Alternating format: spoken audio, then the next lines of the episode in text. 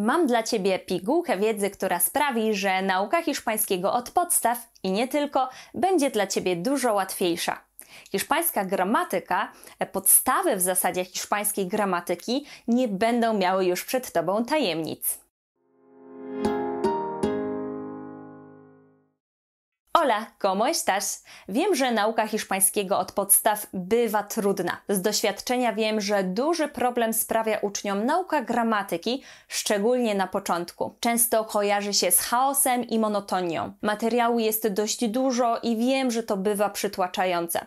W sumie często też nie wiadomo od czego w ogóle zacząć. Właśnie dlatego w tym nagraniu znajdziesz pigułkę wiedzy na temat tego, co możesz spotkać na swojej hiszpańskiej drodze, kiedy zabierzesz się już za naukę gramę. Przydać się także, jeśli dopiero w ogóle zaczynasz myśleć o nauce hiszpańskiego. Im więcej dowiesz się teraz, tym łatwiej będzie Ci w przyszłości. A, i przy okazji, nasza dzisiejsza lekcja to tylko wstęp do hiszpańskiej gramatyki. Korzystaj z niej do woli, ale jeśli potrzebujesz podejść do tematu kompleksowo, ucz się z moją książką Hiszpański na lekko. Napisałam hiszpański na lekko, bo wiem, że brakuje fajnych materiałów do nauki hiszpańskiego, takich, z których można uczyć się z prawdziwą przyjemnością. To najlepsza okazja na zakup, bo od 4 do 18 września 2023 roku możesz upolować książkę z darmową dostawą. Dotrze ona do Ciebie błyskawicznie pod drzwi lub do paczkomatu na terenie całej Polski, a koszty dostawy biorę na siebie. Pamiętaj, hiszpański na lekko dostępny jest tylko w internecie. Tej książki nie kupisz w tradycyjnej księgarni. Jeśli więc nie masz jeszcze swojego egzemplarza, wejdź teraz na agata.alt.pl i kup swój egzemplarz z darmową dostawą. A teraz oto rzeczy, o których trzeba pamiętać, ucząc się hiszpańskiej gramatyki od podstaw. Rodzaj ma znaczenie. Zacznijmy od totalnej podstawy. W języku hiszpańskim każdy rzeczownik ma określony rodzaj męski lub żeński. To jest ważne, bo wpływa na końcówki rzeczowników i zgodność przymiotników. Na przykład chico to chłopak, a chica dziewczyna. Przymiotnik musi pasować do rodzaju rzeczownika, więc mówimy chico alto i chica alta. Dlatego tak ważne jest, aby od samego początku uczyć się, jakiego rodzaju jest dane słowo. Pomogą Ci w tym rodzajniki. Rodzajniki to temat, który dla nas Polaków w hiszpańskim jest dość problematyczny, bo nie mamy ich odpowiedników w języku polskim i przez to też ciężko nam zrozumieć ich funkcje, nie możemy sobie zrobić też żadnej kalki językowej, która by nam pomogła. Także to, co musisz na teraz wiedzieć o rodzajnikach, to to, że dzielą się one na określone, el, la, los, las i nieokreślone, un, una, unos, unas. I są bardzo psotne.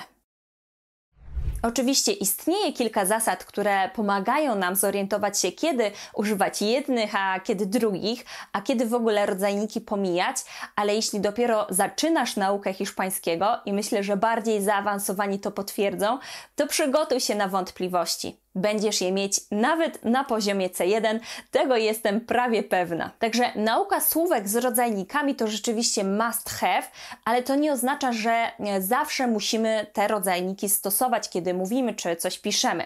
To, czy zastosujemy rodzajnik, zależy od kilku czynników, między innymi od kontekstu i tego, co tak naprawdę my chcemy przekazać czy powiedzieć.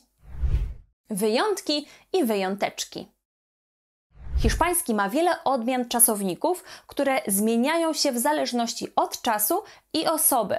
Przygotuj się na naukę nowych końcówek czasowników, a także sporą ilość wyjątków. Sporo takich gagatków znajdziesz na przykład w czasie teraźniejszym, oczywiście też w czasie przeszłym indefinido. W ogóle polecam zacząć naukę właśnie od tego czasu przeszłego, jeśli już, bo potem już będzie z górki, bo na przykład w czasie przeszłym imperfecto mamy tylko trzy wyjątki, a w indefinido jest ich dużo więcej. Także lepiej miło się potem zaskoczyć co ważne, nawet jeśli czasownik jest nieregularny, na przykład w czasie teraźniejszym i jednym z przeszłych, nie oznacza tego, że będzie tak zawsze.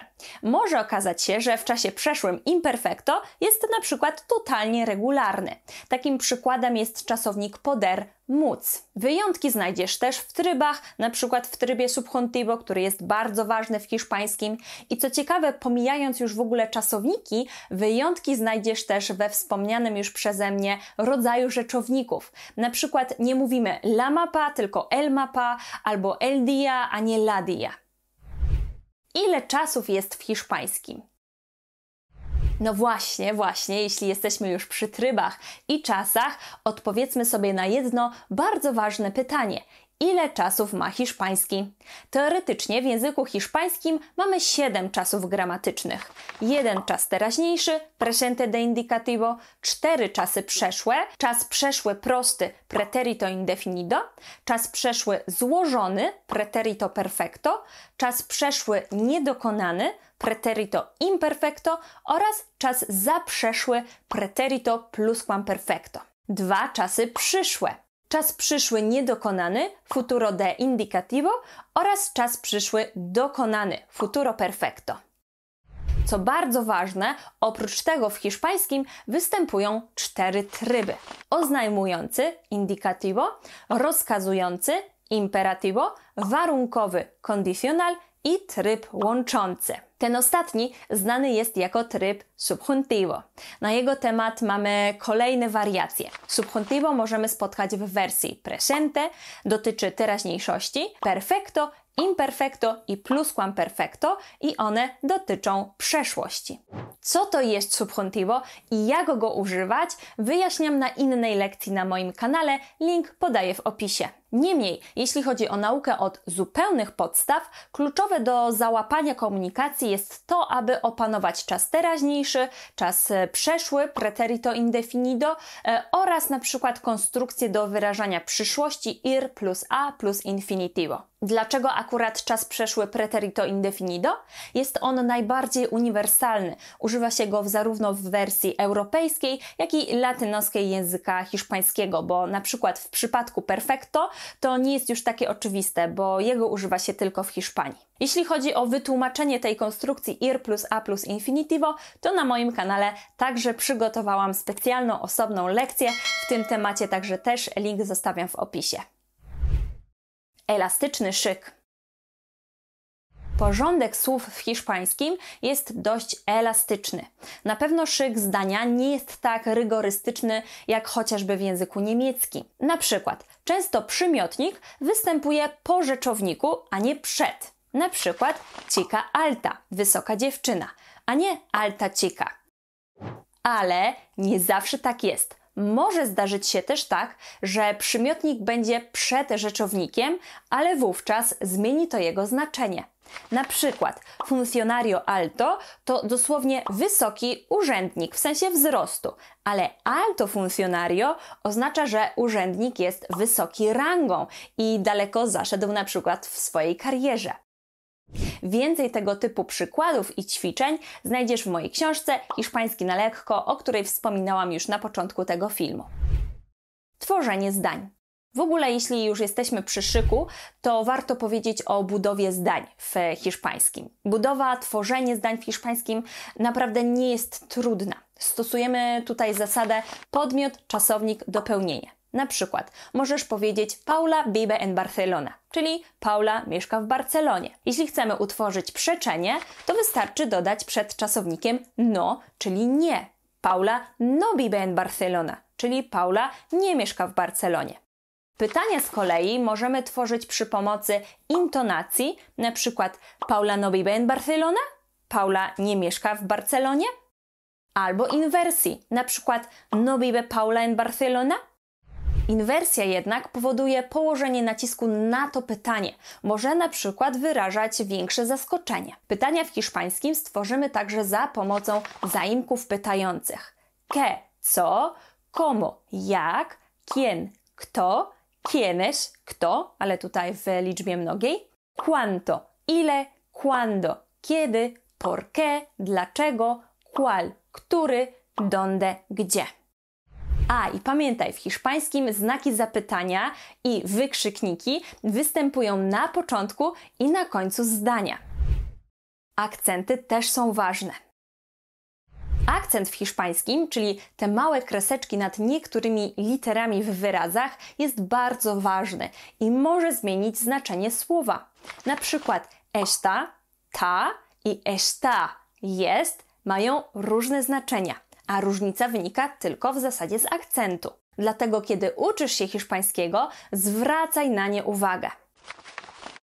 Gdzie z tym usted? Hiszpański, podobnie jak wiele innych języków, ma formalną i nieformalną formę zwracania się do innej osoby.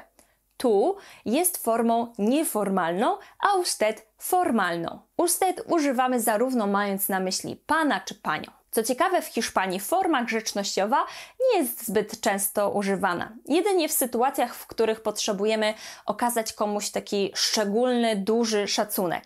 Mm, może być to na przykład osoba dużo starsza od nas, wyższa rangą czy stanowiskiem, może być to też na przykład klient. Natomiast w takich e, codziennych sytuacjach używanie formy grzecznościowej jest wręcz nienaturalne. W Ameryce Południowej z kolei usted używa się często zamiast tu. Czasowniki także wtedy odmieniamy na usted. Nauka hiszpańskiego od podstaw może być nie lada wyzwaniem, tym bardziej, że w tym języku występują tak naprawdę trzy czasowniki być: ser, soy, eres, es, somos, sois, son, estar, estoy, estás, está, estamos, estáis, están i haber, hay. Oczywiście wszystkie odmiany są w czasie teraźniejszym. Każdy z tych czasowników ma swoją funkcję i używamy ich zupełnie do innych rzeczy. Między innymi w bardzo dużym skrócie ser do mówienia o rzeczach trudnych do zmiany, bardziej stałych, estar do opisywania rzeczy zmiennych, stanów, a aber do mówienia o istnieniu pewnych rzeczy.